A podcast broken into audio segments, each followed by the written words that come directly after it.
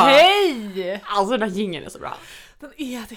Ja. Man blir så glad. I love it. Tack Caroline Andrén för att du skrev den.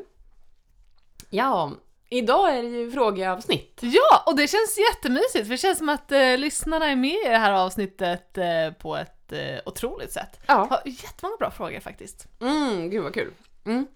Ja, Som du inte vet än, det är jag. Jag sitter och, och, och håller på dem. Ja, precis. Jag har bara fått en här. ehm, som jag vet. Mm. Det är kul. Eh, ja, jag tänkte bara innan eh, att det har dagens nyhet, eller vad man ska kalla det för, ehm, att det har kommit, eh, Vattenfall har en ny greenwashing-kampanj.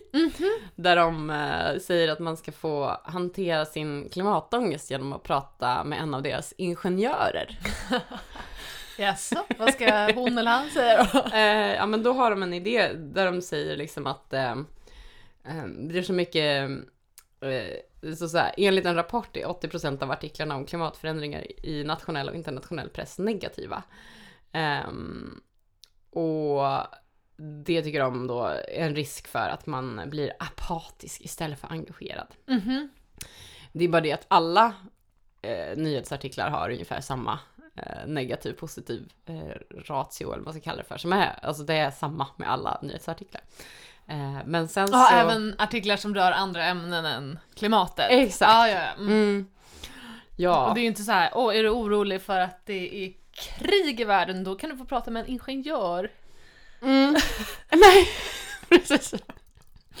Men vad är det de vill att man ska säga till ingenjör, eller vad ska ingenjören säga? Jag vet inte riktigt. Men goda nyheter verkar det som att Ah. det ska vara. Ja, ingenjören ska då, man ringer upp ingenjör och så säger ingenjören, jag har goda nyheter, jag har uppfunnit en eh, väderkvarn typ. Ja, exakt. Trevligt. Ja. Nej, jag kan ringa. Ja. Alltid kul att snacka lite så att säga. Ja, precis. Och sen har de faktiskt en klimatpsykolog med också. Mhm. Men eh, det är ingen svensk, för det, jag, jag hoppas att det var så att det var ingen som ställde upp för att eh, det här är så himla dumt och pinsamt. Liksom. För att det är ju verkligen så tydlig greenwashing. Alltså det här företaget, som jag knappt vill nämna namnet på, de, ehm, alltså, de har ju gjort så mycket otroligt dåligt för klimatet. Eh, de har ju liksom haft en massa kolgruvor. Nu har, jag tror de bara har två kolkraftverk kvar, men eh, de har ju verkligen så här, alltså de har ju släppt ut typ mer än halva Sverige. Mm. Eh, och istället för att avveckla de här gruvorna så har de sålt dem för att liksom, få in lite extra pengar så att de kan fortsätta drivas fast i annan regi och sådär. Så att de har ju gjort, alltså det de har gjort kommer de ju aldrig kunna kompensera på, på hundratals år, tänker jag. Är det typ standard att företag som gör väldigt dåliga grejer för miljön alltid också har lite greenwashing-projekt på gång? Eh, jag tror att det verkar finnas lite olika, alltså det är som att det finns en skala liksom inom branschen oljebolag. Så är Mm. det vissa av dem som kör greenwashing och andra kör bara ren så här.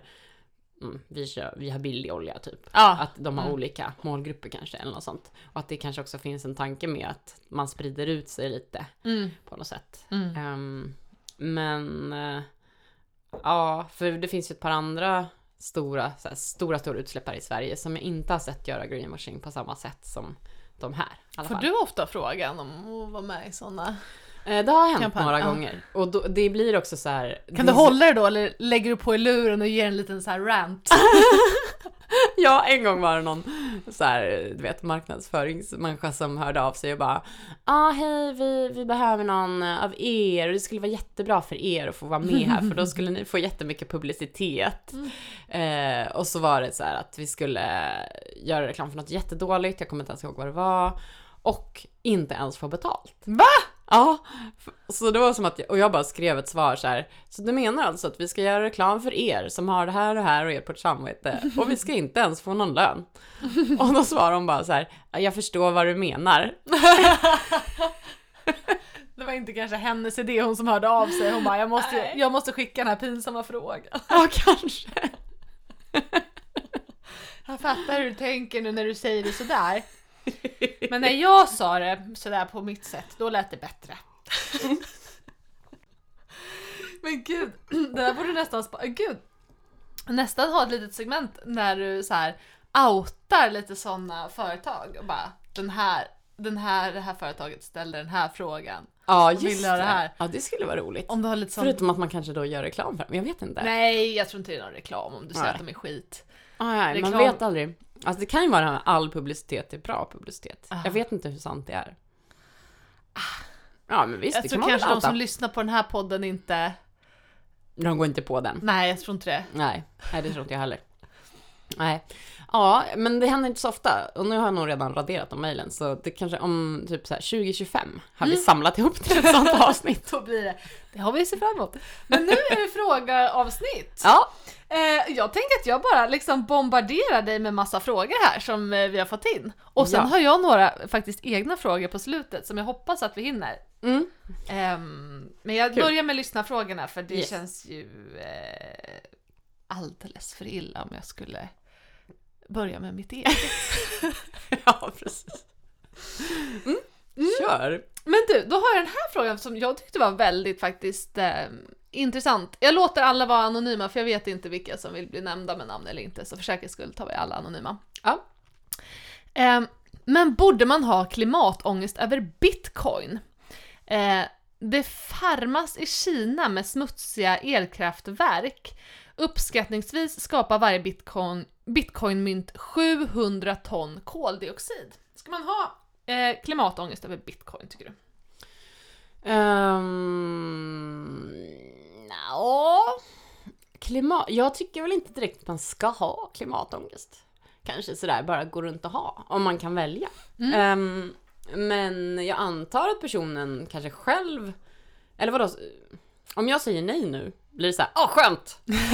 Ja, det kanske är två frågor. Det ena är om man ska ha ångest över, klimatångest över bitcoin och det andra är om man bör undvika att handla med bitcoin av klimatskäl. Det kanske är två olika frågor. Ja, det har väl varit en jättestor, eller inte jättestor, en jätteliten kanske debatt om just så här e, alltså streaming, hur mycket det tar, hur mycket serverhallarna tar på sociala medier och det finns ju vissa så här spel som sparar alla resultat som alla som någonsin har spelat.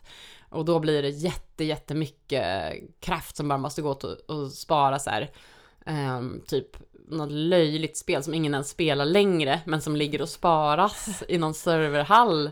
Eh, och det tar supermycket energi. Aha, Eh. vad gammalt Super Mario... Ja, men ja, typ. Alltså sådana. Så. Ehm, och då har ju det varit lite snack om det ändå, att så här, ja men borde man sluta streama för klimatet? Alltså är det, det är en lika stor utsläpp som, eh, ja men vad det nu eh, skulle motsvara liksom, men att det ändå är ganska mycket utsläpp ifrån liksom, trafik eller vad man ska säga och allt som krävs för att göra det man gör på internet. Um, och sen så har jag sett andra säga att ja, men det är inte så farligt som man tror eller sådär. Men eh, det är klart att det blir, man kan ju tänka på utsläpp som, eh, det blir väl lite som en sån här psykologisk, att man, det är lättare att se de utsläppen som ändå typ märks, att man gör någonting eller man ser avgaserna eller känner lukten av dem eller man vet att flygindustrin släpper ut väldigt mycket. Varje flygresa har en höghöjdseffekt där, att, ja, och så. Eh, Men när man sitter hemma och surfar så känns det som att man inte gör någonting. Mm. Eh, Så kanske också att frågan egentligen handlar om så här, borde man eh, skära ner på Mm. vissa typer av så här internetgrejer? Ehm, och antagligen så måste ju svaret vara ja där då, fast jag tror verkligen inte att det kommer komma från konsumentmaktshåll där heller. Nej. Alltså om så här 3000 personer slutar streama Mm. eller slutar med eh, sociala medier typ, så kommer inte de serverhallarna att stänga ner för det. Utan det kanske behövs någon slags eh, la- ny lagstiftning som hanterar det här så vi kan inte bara samla på all data, liksom allt man någonsin har lagt upp på sina sociala medier kanske inte ska sparas Mm. och så. Eh, Gud, det känns ju skönt att ha flera anledningar. Ja, eller. Det skulle vara så skönt. För det är också väldigt svårt. Jag har faktiskt försökt gå tillbaka i tiden och radera liksom så Ah. pinsamma grejer som man la upp i början när det var Mm. nytt. När man gjorde statusuppdatering på, jag, hade, jag väntade väldigt länge med att ha Facebook, det var kanske tur, men i början när, när Facebook statusuppdateringarna kunde vara typ så här. Hej Magdalena, ska vi ses imorgon? Man la upp det på sin wall. Jaha! Men jag kommer bara ihåg att det var mycket mer personligt förut. Ja, det var det också ja. För att man hade väl inte fått den här känslan av att Facebook bara äger och utnyttjar mig, Mm. utan nu används det väl mer som så här, att man gör reklam för sig Ja. själv eller sitt företag. Många gör det, och sen är det vissa som är personliga.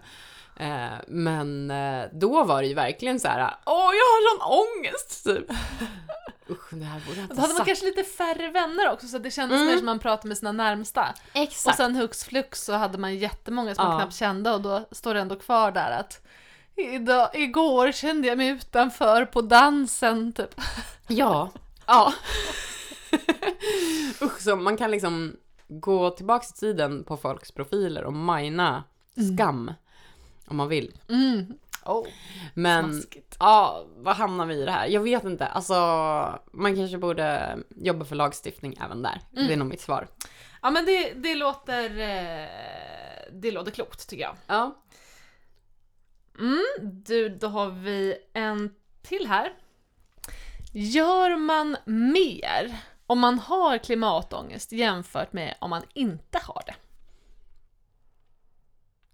Ehm, Och här, här har vi en till fråga som är lite, lite angränsad. Jag kan säga den på en gång. Så, leder klimatångest till att man blir aktiv eller apatisk? Det är lite samma där. Mm, just det. Ja, då är det lite svårt att säga, för det är inte så att alla som gör något har klimatångest. Eh, alla som är aktivister eller alla som engagerar sig eller alla som anstränger sig på olika sätt har ju inte det. Och många kanske har det och sen börjar de göra något och få mindre ångest och så.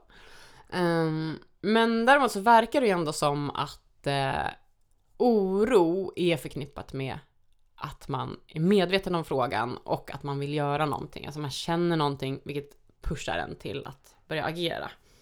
Eh, och sen är det inte så för riktigt alla. Och vissa kan också, jag har träffat en del som säger så här, nej men jag drivs inte alls av känslor utan bara av vad som är rätt. Mhm. Så Ja. väldigt rationellt. Ja, precis. Och sådana personer säger ofta också att så här, men jag är ingen ångestig person alls. Men det kan i och för sig också folk med klimatångest säga. Eh, att det faktiskt verkar vara, det är inte liksom bara folk som alltid går runt och har lite ångest över lite ditt och datt och sen får de klimatångest. Utan det är ganska vanligt, tycker jag det verkar som, att det också finns så här, men jag har aldrig riktigt haft ångest över någonting, men sen kom det här och då blev jag medveten och det här är allvar. Så. Eh, men sen är det då viktigt hur man hanterar den här ångesten såklart. Om det ska leda till engagemang eller bara till att man mår dåligt. Eh, och då verkar det ju som att eh, om man blir mycket deppig och liksom mycket fokuserar på, kanske lägger mycket skuld på sig själv men också fokuserar på negativa nyheter. Då är det lätt att man blir eh, mer apatisk. Men om man istället lyckas bli arg och kanaliserar oron till någonting konkret, då är det större chans att man agerar. Och då, och då det man gör det är inte att ringa en ingenjör då. Jag fattade inte riktigt vad den där ingenjören skulle göra. För det, det kändes mer som såhär, tänk positivt. En glad ingenjör. Ja, Som pratar om ditt och datt, som pratar om annat, som kanske inte alls pratar om klimatet, bara får dem på andra tankar. Men du, tänk snart är det helg och löven faller och det är fina färger och gott glass är gott. Fan vad härligt, man ska alltid ha en glad ingenjör som man kan ringa Ja. när man bara distraherar mig. Jo men nej. Precis. Ja, det är väl det som många använder sina sociala medier till. För att knyta ihop säcken. Men det är inte så enkelt heller faktiskt, att man bara blir arg och sen agerar man. Utan det handlar också om ehm, att om man har bra nätverk som kan stötta en i sitt engagemang, då engagerar man sig mer. Mm. Och särskilt kanske att man engagerar sig mer då i grupp, eller vad man ska säga. Om man inte har något nätverk så kanske det är enklast att jobba med sitt eget ekologiska fotavtryck mest, för där har man kontroll och så behöver man inte få med sig någon annan. Men det, man, alltså jag i alla fall blev ju ganska bitter av att göra det, för att jag kände att det förändrade ingenting. Så, så det kan ju ändå leda till lite mer oro eller frustration på sikt. Men säg jag vet att du har sagt tidigare i podden, men om någon har missat, säg igen. Om man inte har något nätverk, vart tar man eh, sin första kontakt för att få ingå i ett sånt? Ja, om man bor i en lite större stad där det finns någon slags miljöorganisation så ska man ju försöka leta upp den. Om man inte gör det, då är det ju bra att här, hänga på nätet, tänker jag. För det finns ju ganska mycket aktivism som sker både på nätet och eh, på plats. Eh, eller vad man ska säga, i köttvärlden, brukar jag tänka. eh, och då kan man ju Eh, vänta, nu måste jag ha hjärnsläpp. Och då kan man ju göra saker på nätet så att man lär känna lite folk. Sen kanske man eventuellt har möjlighet att resa till en stad ibland. Om man nu har den möjligheten. Eller så om man inte ens har det så är det mer så här, nätaktivism som gäller. Vill du namedroppa några? Eh, oj, ja... ehm, jag tycker ju jättemycket om ja, men både Fridays for Future, Mm. eh, Extinction Rebellion. Ehm, sen finns det ju mycket lokala frågor också. Alltså norrut så finns det ju en del så här gruvaktivism. Ehm, att man har insett att man behöver eh, skydda skogar och sådär. Ehm, till exempel istället för att man bara gör gruvor av allt. Eller typ samers marker. Mm. Jordens vänner tycker jag är bra. Och ja men det finns ju massor. Ja, men Mm. bra. Där var ändå ett gäng som man kan, om man vill ha ett första googlingsord, så att Ja, säga. just det. Mm, vilka länder har folk, det här på samma tema klimatångest då, i vilka länder har folk mest klimatångest? Har man mer klimatångest i Sverige än i andra länder? Bra Nej. fråga tycker jag. Ja, verkligen. Ehm, det finns ju ingen studie över alla länder, men det som finns är en studie över många länder, eller flera länder. Och då har de, det finns eh, en ganska stor, stor, stor, studie, Stor studie. stor studie som kom nu i år, eh, där man hade kollat på klimatångest hos unga i olika typer av länder. Alltså Sverige som är ett så här rikt land som är skonat och sen länder på en skala från till liksom fattiga länder som också drabbas väldigt hårt. Och då ser man såklart att är man mer drabbad så har man mer klimatångest. Ja. Och då intressant att du säger det där med unga. Eh, jag kan hoppa till den frågan nu, för vi hade fått en sån fråga också. Eh, jag har en tonårsdotter som är väldigt engagerad i klimatet, men också rädd och lite uppgiven för att hon känner att det inte finns något framtidshopp. Hur pratar man med sina tonåringar om klimatångest? Ehm, jag tror att det är viktigt att börja med att kolla så här, vad är deras bild? Alltså hur ser den ut? Så att man inte börjar med att hålla en föreläsning om att det är si och så farligt eller si och så mycket framtidshopp. Ehm, utan man kollar av och så här, låter dem berätta. Vad, vad, vilka, var har du läst? Vilka källor har du använt? Ehm, för att det kan vara ganska lätt att få mer ångest om man råkar eh, läsa liksom, alltså det finns ju en del så här det är ju mest eh, gubbar, jag kommer inte ihåg om jag pratade om det förut kanske i podden, men som har alltså deppiga gubbar. Jo, du har pratat om någon som, som gick ut med att nu är det bara dags att sörja. Exakt! Mm. Och att lära sig dö i antropocen heter ju hans bok, Royce Scranton. Eh, Vad är antropocen? Vad är det, det är liksom den här tidsåldern som vi är inne i nu, Mhm. som handlar om att det är människan som påverkar eh, klimatet. Typ. Som att så här, istiden, då var det is och nu är det människor. Så, Mm. ja. Ehm, ja men det finns ju en hel del av den, den typen av eh, kommunikation som är liksom inte så i, ö- i, vad ska man säga, som är inte överensstämmande med vad forskarna säger. Alltså det bästa tycker jag ändå är att lyssna på forskare Mm. som är klimatforskare. Inte så här, eh, jag är immunolog, men Mm. jag har läst på lite om klimatfrågan. Det finns mycket sånt. Ja, Mm. det gör ju det. Ehm, och då kan man ju, det kan ju vara ganska svårt för en tonåring att ta till sig det och det kan ju vara svårt för en vuxen också. Alltså till och med, jag, nu jobbar ju jag med klimatfrågor men jag är inte liksom, ingenjör då. Tyvärr, för då kan jag inte jobba på med positiva nyheter. Så det kan vara svårt för mig, för mig också. Ja. Det är ganska svårt att sätta sig in, men man kan ändå behöva läsa lite så här sammanfattning av forskning kan man säga.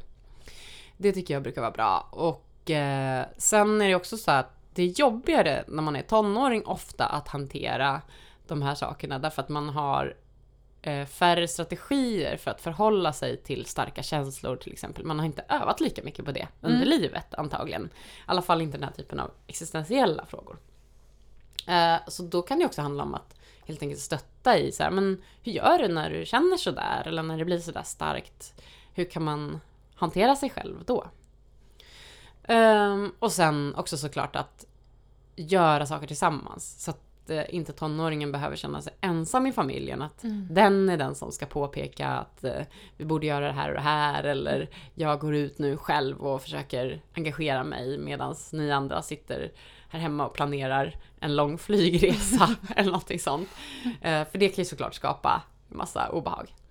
Just det, så, så man kan liksom, för, det, för jag, jag- funderade på det, hur mycket man liksom ska eh, pusha slash stötta i eh, rena handlingar och om det finns en gräns där det kan tippa över att, att man liksom ser att eh, tonåringen tar på sig hela världen på sina axlar.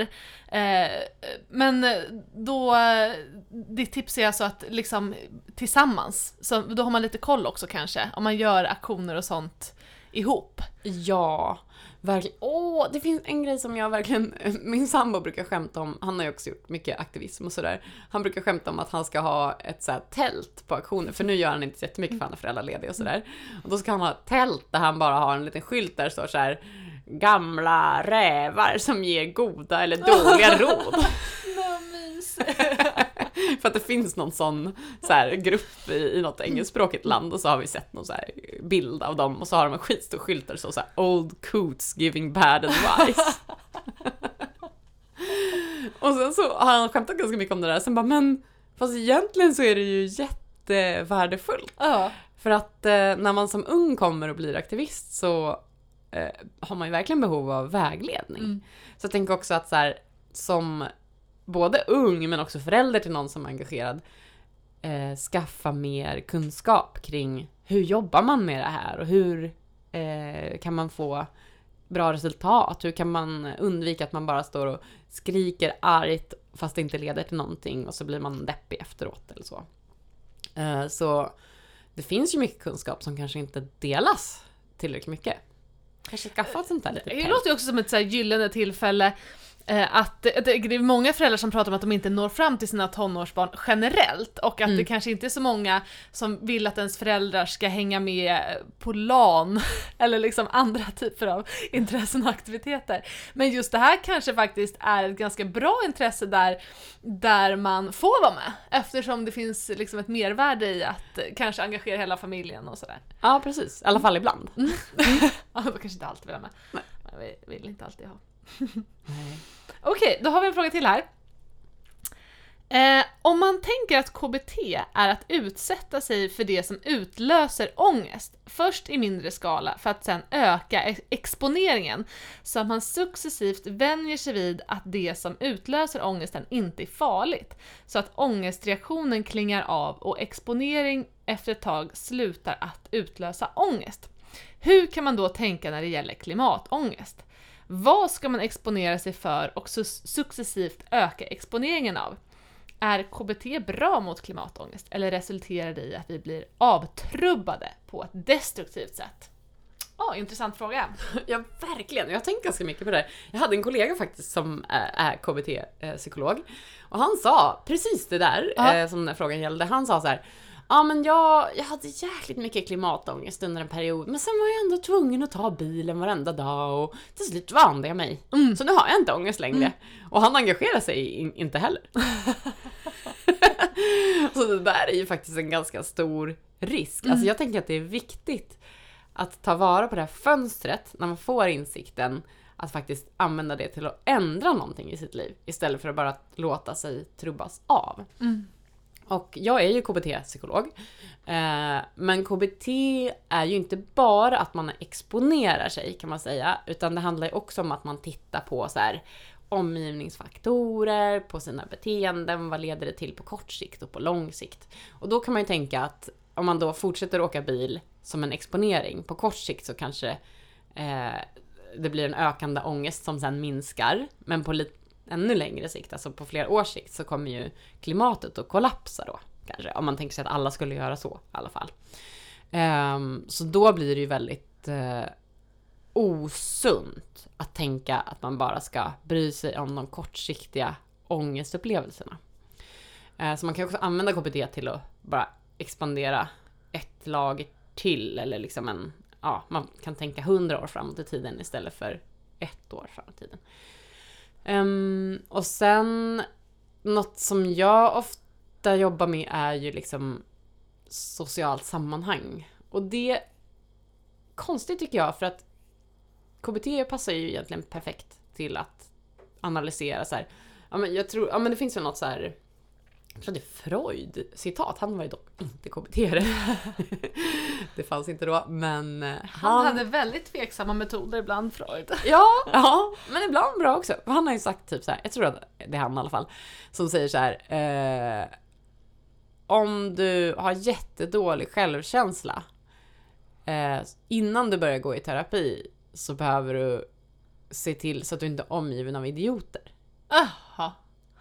För att då kommer de att... och, eh, innan Ja, man men- börjar i terapi? Alltså jag menar, om man har dålig självkänsla så kommer det inte hjälpa att gå i terapi om man är omgiven av idioter. Ja just det, nej han menar Att så. ligga på att divanen. Här, kolla först att det kanske inte är du som är problemet, lite så. Ja. Hon bara, har du dåligt självförtroende innan du börjar eh, liksom analysera dig själv, kolla om Mm. du har någon jävel som pickar dig på axeln hela tiden och säger att du eh, är dålig. Ja, exakt. Mm. Så redan därifrån så har det funnits med så här, men det är jätteviktigt vad man har för folk runt omkring sig och, och så. Men och då kan ju exponeringen då, om man tänker att man vill jobba med exponering, det kanske handlar om att man ska exponera för att eh, bryta sina sociala sammanhang och träffa andra människor fastän det kanske känns motigt. Mm. Eh, det kanske är att man ska också lite bryta mot normer. Det tror jag vi har pratat om någon Mm. gång också, att det Mm. är så här, det verkar som att det är jobbigare för folk som eh, inte är vana vid att bryta normer att också bli engagerade i eh, miljöfrågor. Mm. Därför att det innebär att man måste ändra sin livsstil och då bryter man mot de normerna som den livsstilen har. Eh, så det blir också en exponering. Det kommer kännas jobbigast i början och sen efter ett tag så har man vant sig. Mm. Men då om jag tolkar det rätt så handlar många KBT-övningar när det kommer till klimatångest mer om att göra övningar som, eh, som hjälper en att gå i linje med sin övertygelse Mm. snarare än att bara blunda för ångesten. Då. Ja, Mm. exakt. Intressant. Har du något, eh, någon eh, konkret exempel på en övning? Hur, vad, vad skulle en övning kunna vara till exempel i att eh, bli bekväm med att bryta mot normer? Oj, ehm, ja men det beror väl på vad man vill bryta mot. Har du någon norm som du vill börja bryta? Eller du är i och för sig skitbra på det. Jag kanske borde lära mig lite normer. Börja fungera bland folk. Ja, men om vi tar något exempel då. eh, ja, men... Eh, Okej, men om man vill bli bättre på att, eh, att eh, bli bekväm med att det kan vara lite dålig stämning ibland. Ja, just det. Mm. Ehm, mm. Jag är inte så jätte... Jag har inte så jättestor tro på att dålig stämning leder så mycket framåt. Men det kan ju ändå vara så att man kommer att orsaka dålig stämning.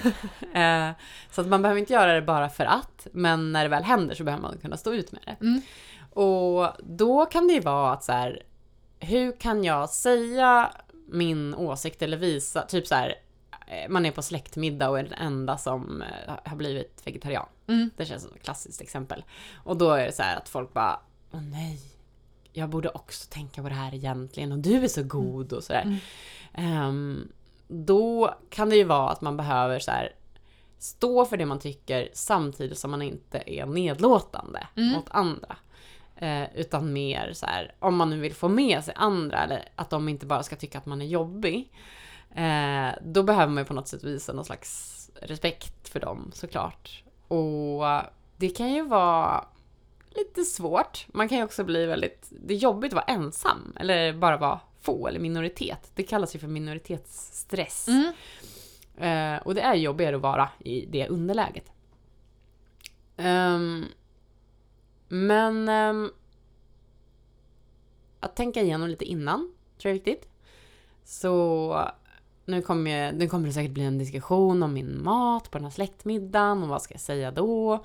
Ja, men då kanske man väljer att inte argumentera så mycket utan mer så här byta ämne om det dyker upp eller kanske byta till ett angränsande ämne om någon kommenterar ens mat. Så här, ja, ja, men jag, jag är vegetarian av klimatskäl, men tänker du någonsin på klimatet? Kan du Mm. oroa dig för någonting? Mm. Så att man slutar fokusera på matfrågan, för Mm. det är inte en framkomlig väg just då på grund av kognitiv dissonans. Alltså det beteendet vi har, oavsett vad, vill vi rättfärdiga För att ingen vill känna sig som ett svin. Mm. Så det är väldigt svårt att övertyga någon som står med en köttbit på sin tallrik att den ska prova vegetariskt. Mm. Den kommer att slå ifrån sig och den kommer att bli stärkt i att fortsätta äta kött på grund av att den hela tiden försvarar sitt beteende. Mm. Så det är bättre att ta det snacket i ett sammanhang där det inte finns mat, till exempel. Ja. Om man nu ens ska ta det. Ja, mycket bra. En, en fråga här som jag tyckte var väldigt rolig. Hur tror ni att några litterära förebilder skulle ha känt inför och förhålla sig till klimatkrisen? Till exempel Pippi Långstrump, Robinson Crusoe och Miss Marple.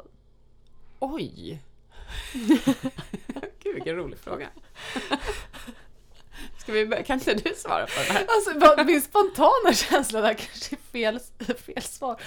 Men min spontana känsla är att Pippi Långstrump typ så här, att hon skulle kunna ha lite tendenser, du vet såhär medelålders man-tendenser. Alltså min bil, min bla bla. Jag skulle kunna tänka mig att hon, hon också skulle kunna vara så här, eh, bara eh, obekymrad. Ja, verkligen. Hon är ju ganska slösaktig. Mm. Hon köper hela godisaffären och Ja. bjuder alla liksom och de äter så mycket så att de säkert bara kastar, kastar iväg det sen. Och på något sätt känns Pippi inte som en sopsorterare riktigt. Nej, nej hon är ju inte så PK heller. Men hon skulle kunna göra något drastiskt. Du, just så här, jag tror hon skulle vara en, eh, perfekt aktivist. Ja, om hon väl hamnade i rätt sammanhang. Mm. Hon Mm. skulle kunna gå längst fram och hon skulle komma på något så här, någon bra liksom aktion och hon skulle kunna verkligen, alltså hon är ju bra på att fightas med poliser och sånt Ja, där. verkligen. Och eh, hon gillar inte myndigheter heller. Nej. Mm. Eh, Okej, men det är verkligen. Hon skulle vara en bra aktivist eh, men hon skulle inte lägga så mycket fokus på sin e- sitt eget hushåll. Vilket Nej, ju också är lite, om man måste prioritera så är det väl ändå rätt gjort. Ja, precis. Men eh, hon skulle ju också ha kunnat bli tvärtom, att hon blir så klimatförnekare. Mm. Väl? Mm. Att bara, nej, jag ska handla för alla mina guldpengar. Ja men li, lite den så här. Eh, alltså, det var lite den känslan har jag faktiskt. ja. Men Annika däremot, oj oj oj, hon är ja, bra. hon. Mm. Perfekt. Mm. Tommy Mm. tror jag är lite så här. han skulle stå lite emellan och vara lite så här. jag vet inte. Skratta Ja. kanske. Medla lite, eller försöka, ja. Mm. Just det, han skulle ändå haka på eh, Pippis aktioner, Ja. tror jag. Robinson Crusoe då? Ja, vad... Va, Han var ju bra på eh, liksom självhushåll får man ju säga. ja, han är ju redan omställd. ja, ja, Han behöver inte... inga problem. Ja. Ja, men han skulle klara sig kanon. Däremot, eh, Hur Miss hamnar- Marple, vem är det? Hon var en eh, detektiv. Ja, en på- Agatha Christie? Mm, Agatha Christie hon, detektiv. ja. Mm. Äl- äldre vis gumma som löste många fall. Just det. Jag tror hon skulle vara rätt bra på, jag har inte läst så jättemycket henne, men jag, jag kan tänka mig att hon skulle vara rätt bra på icke-dömande. Ja. Jag tror hon skulle vara bra på att inte gå med pekpinnar, Mm. eh, men eh, hon skulle... Men hon skulle bli väl en perfekt sån eh, liksom eh, aktionsplanerare. Mm, Som är svinbra på att så här lista ut bara då kommer polisen gå tre steg åt höger. Mm. Och det har vi redan förberett så då står det ett litet bananskal där. som de halkar på. Ja, precis. Halkar på skalet. Ja. Jag har sett munkavel på ingenjören så när folk börjar ringa då är det ingen som svarar. ja! Och så skulle du också kunna leta upp så här, bovarna då, klimatbovarna. Såklart. Mm.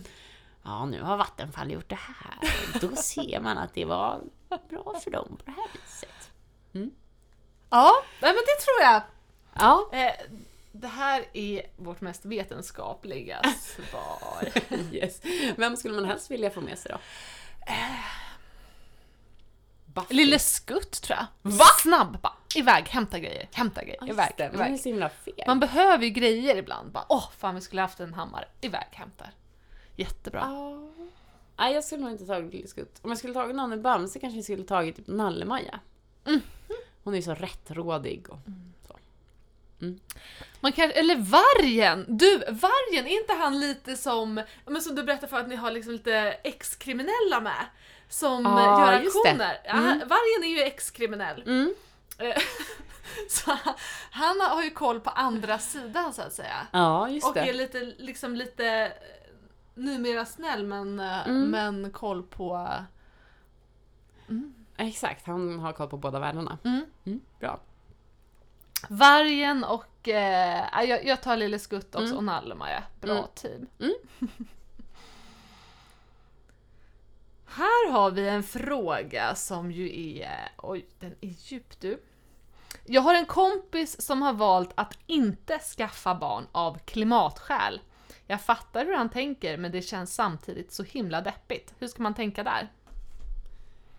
Eh... jag sa just innan vi började spela in att jag är så trött nu för tiden så att jag säger eh, innan varje mening. Ibland får jag till och med klippa bort några sådana. Det var en sån typisk. Um, hur ska man tänka om, vadå, hur ska man tänka? Ja, hur ska man tänka? Um, ska man skaffa barn eller inte? Det hade vi faktiskt fått en annan fråga. Jag kan läsa upp den också. eh, som hade kommit på i en annan kanal. Ehm, jag känner ofta en sån oerhörd skuld till att jag har satt två barn till den här världen. Hur tänker ni kring det? Att skaffa barn med tanke på vad som väntar? Tips på hur man kan hantera dessa känslor. Tack för det ni gör. Just det, så det är egentligen, det finns två spår i den här frågan. Det ena spåret är liksom det dåliga samvetet över att ha satt barn till världen som ska behöva ta tag i klimatkrisen som råder. Mm. Och det andra är klimatångesten av att eh, barn gör klimatavtryck i princip. Ja, just Så det. de två, Mm. de två spåren, Mm. var, ja, jag lutar mig tillbaka, det här får du svara på. Ja, det här är en svettig fråga alltså.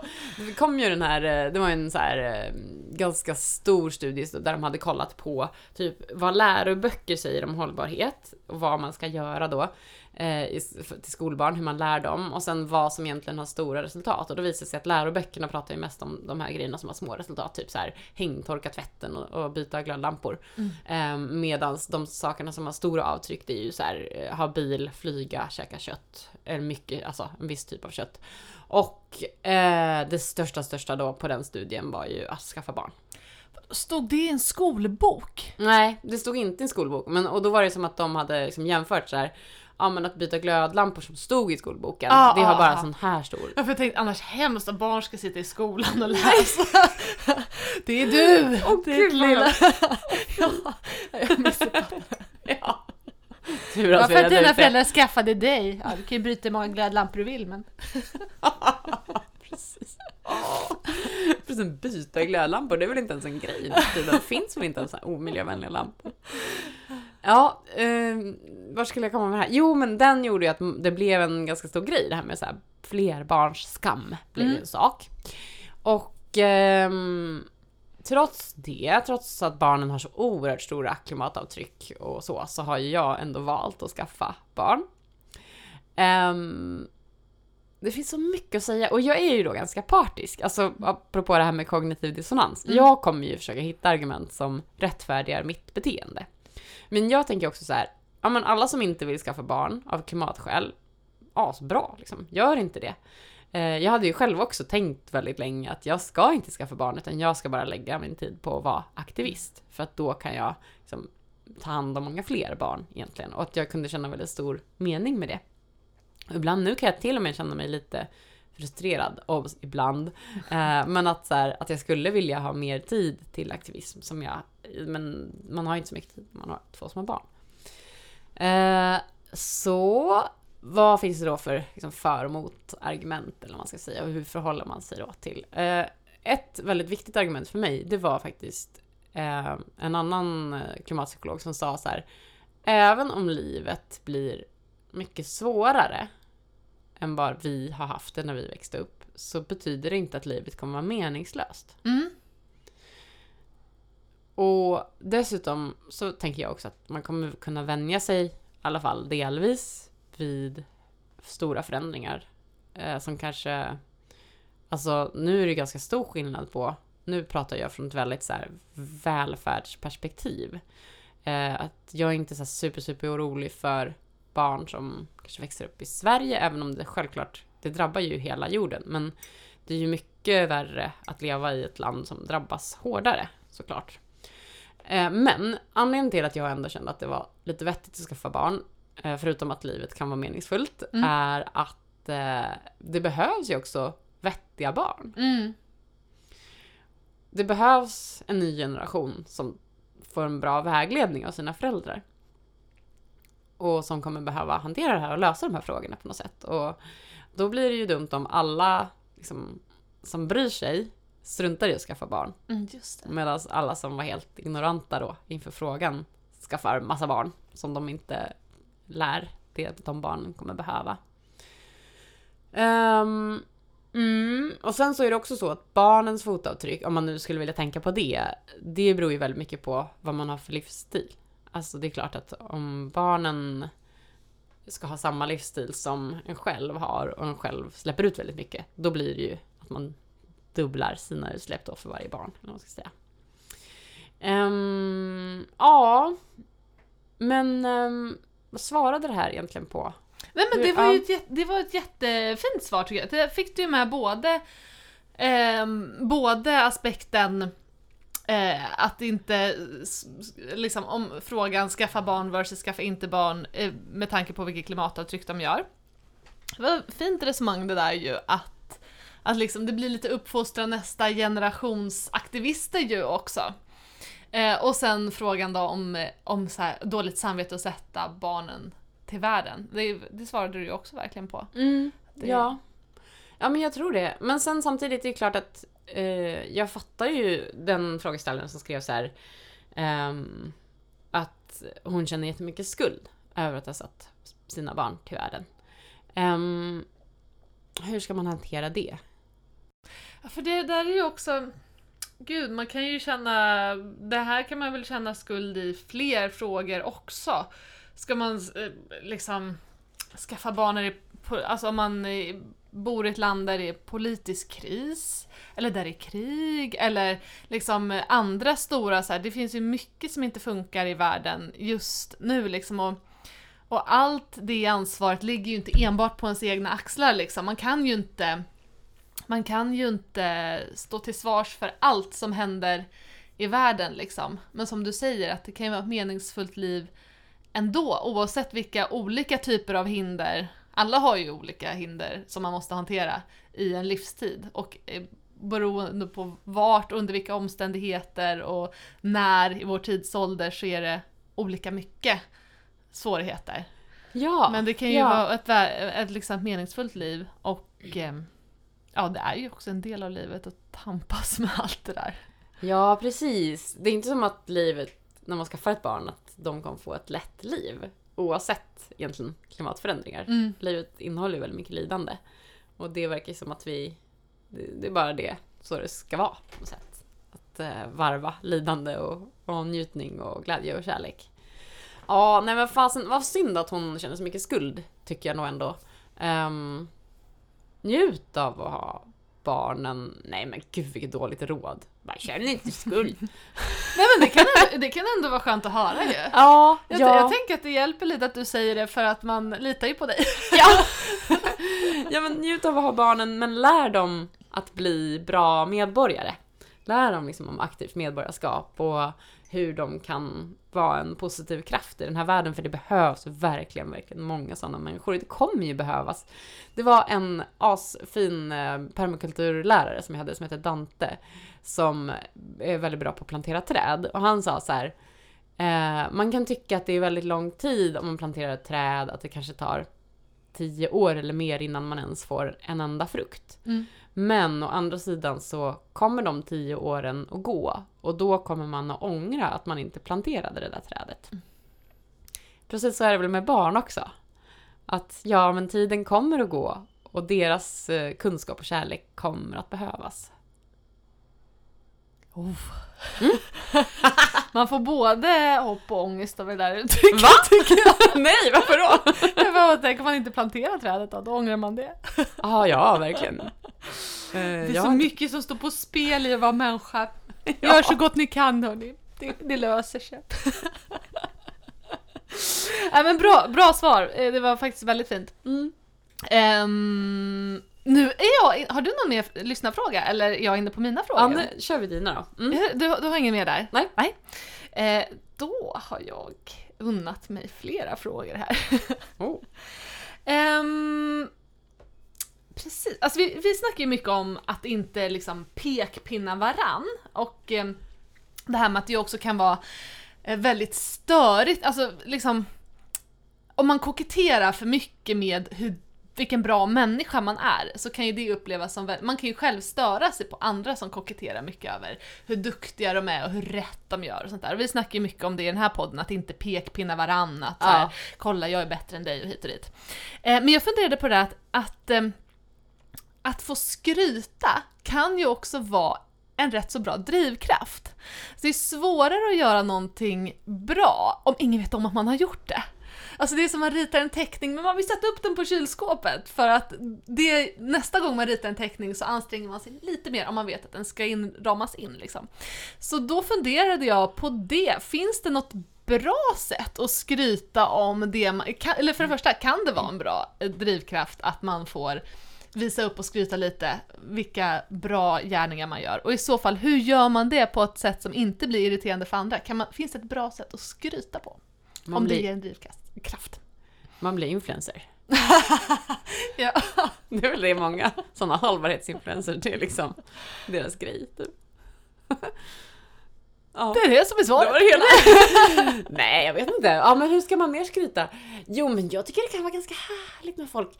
Liksom, alltså jag kan ha någon sån här grej. Du vet, det finns såna, vad heter det? Inte MRSA. ASMR. Att man får så här rysningar. Att, man, att det är så här jättehärligt när någonting visst händer. Vissa gillar att se så här YouTube-video med någon som borstar sitt hår. Typ. typ såhär, ta, ta tugga på ett äpple här. Jag, jag, så här.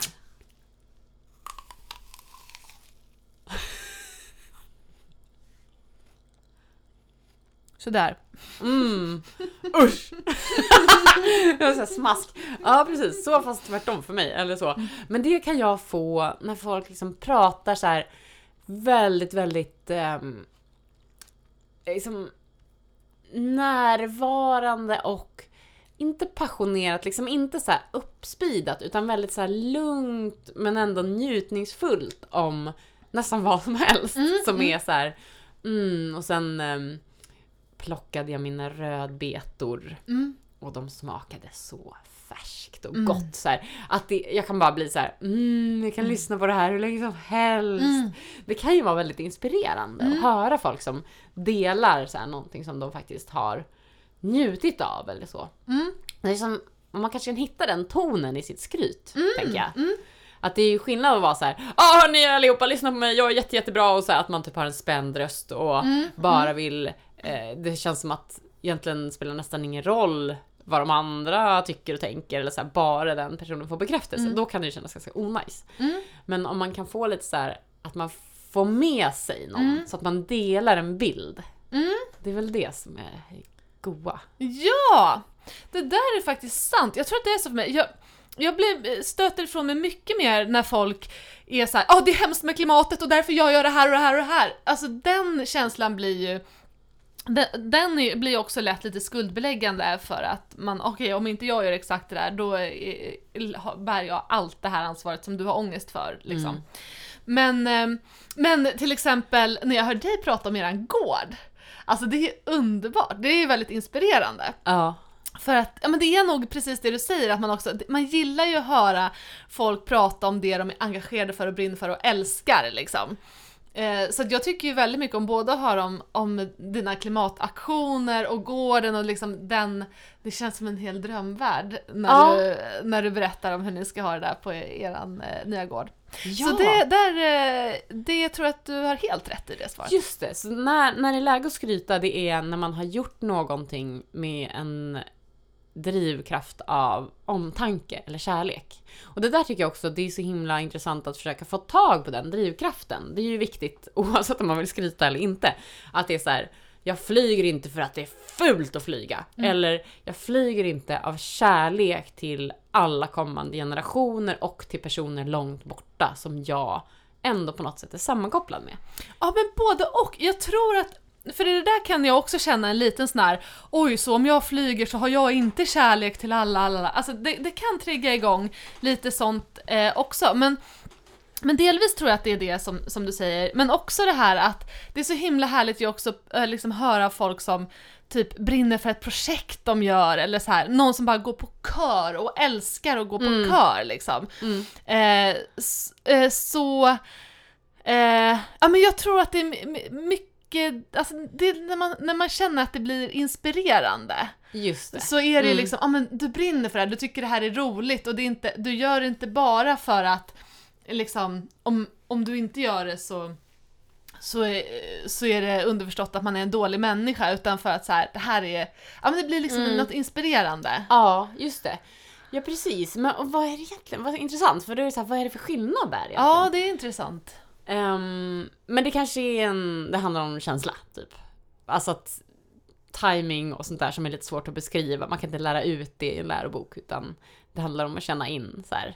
Är det läge nu att jag delar min inspiration eller min kärlek för andra generationer då, eller vad det nu Ja. är? Eller kommer det mer funka på dig som en så här lite skuld?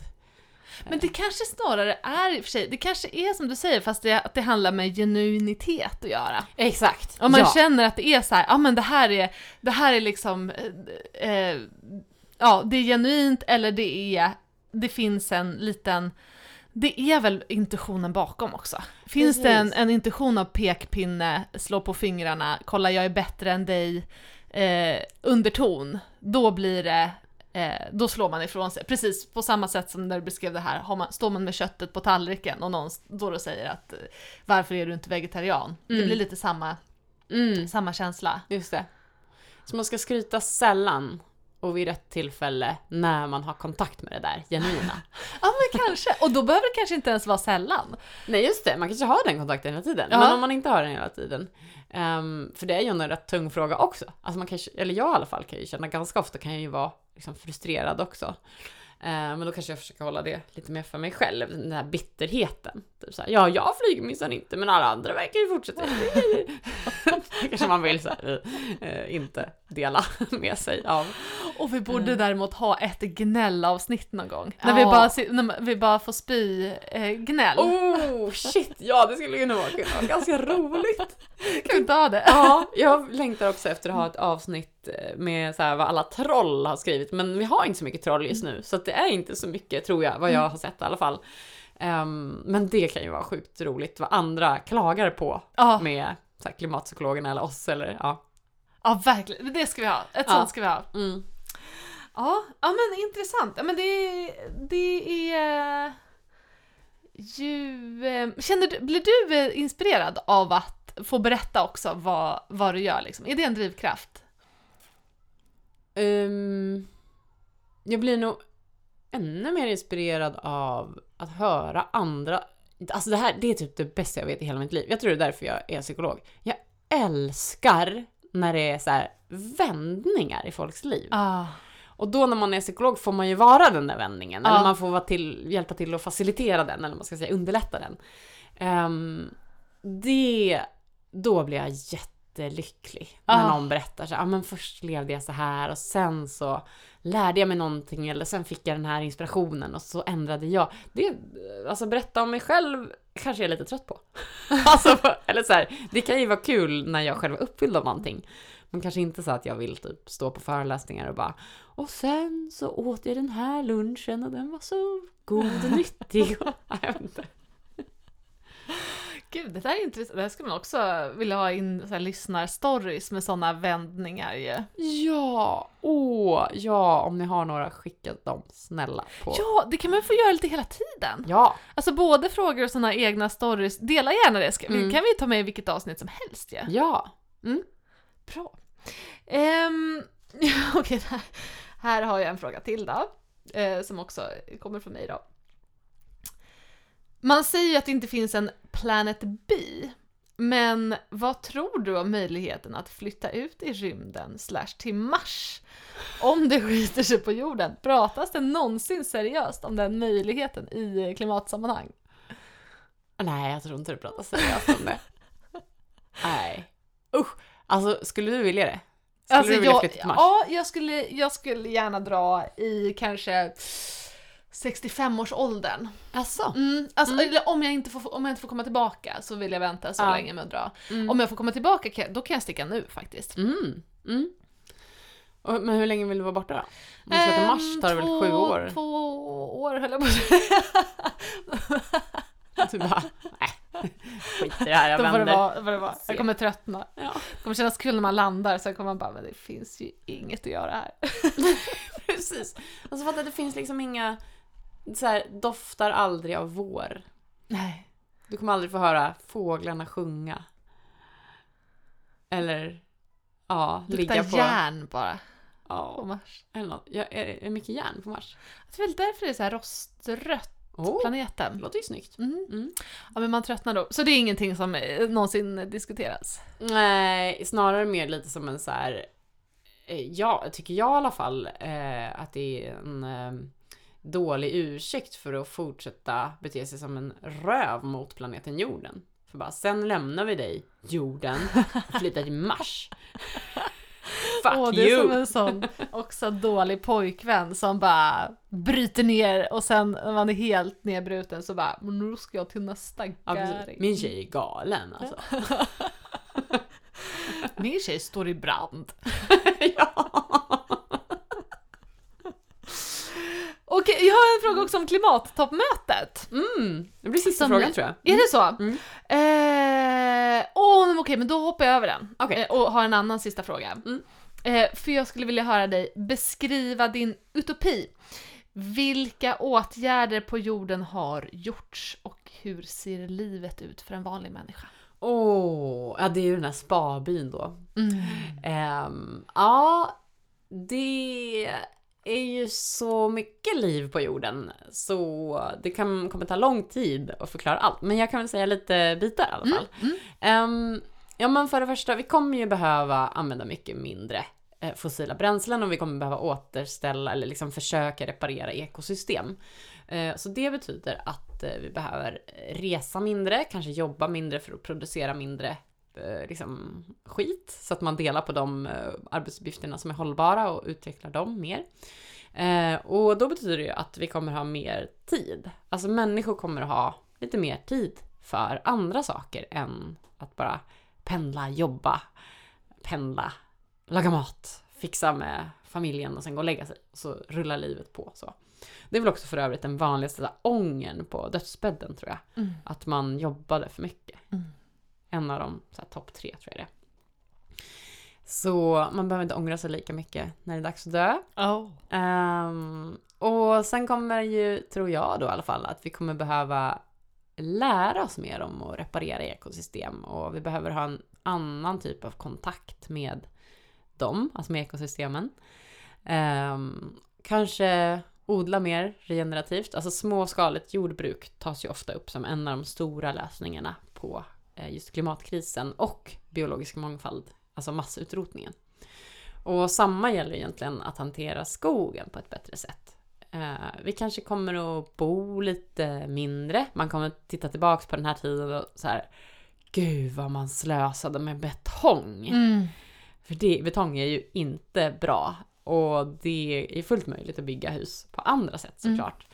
Ehm, men ehm, vi kanske kommer bo lite mindre, ta det lite lugnare. Ehm, ja, kanske också må lite bättre i våra kroppar kan jag tänka mig då. På grund av det. Mm. Att man har mer tid för det sociala. Man kan se att liksom, en upplevelse av ensamhet skapar ju massa dåliga saker. Att man blir liksom bitter och arg och misstänksam och sådär. Men det är heller inte bra för kroppen. Mm.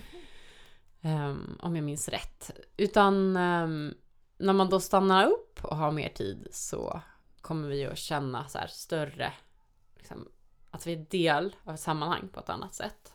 Och kanske hjälpa varandra mer också. Att eh, man måste engagera sig lite mer lokalt i så här, sina grannar eller sina kvarter.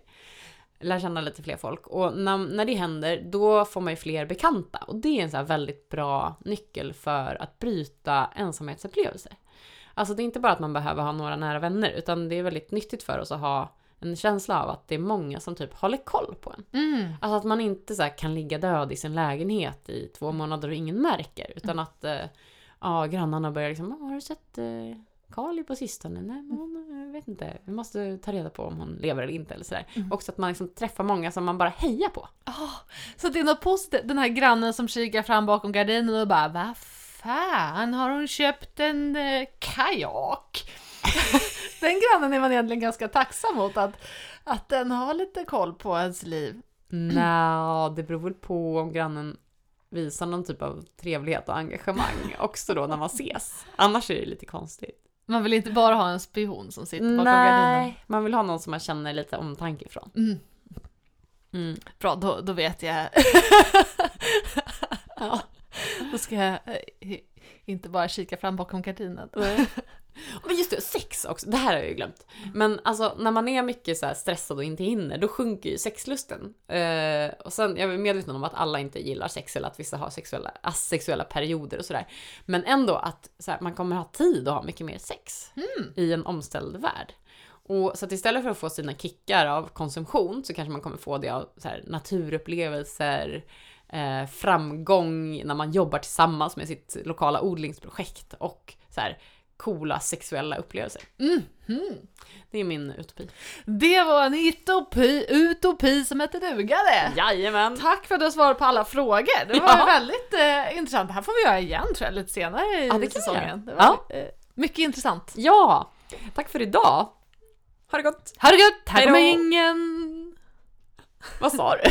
Här kommer jingeln. Här kommer ingen. Åh nej, det kommer inte i slutet.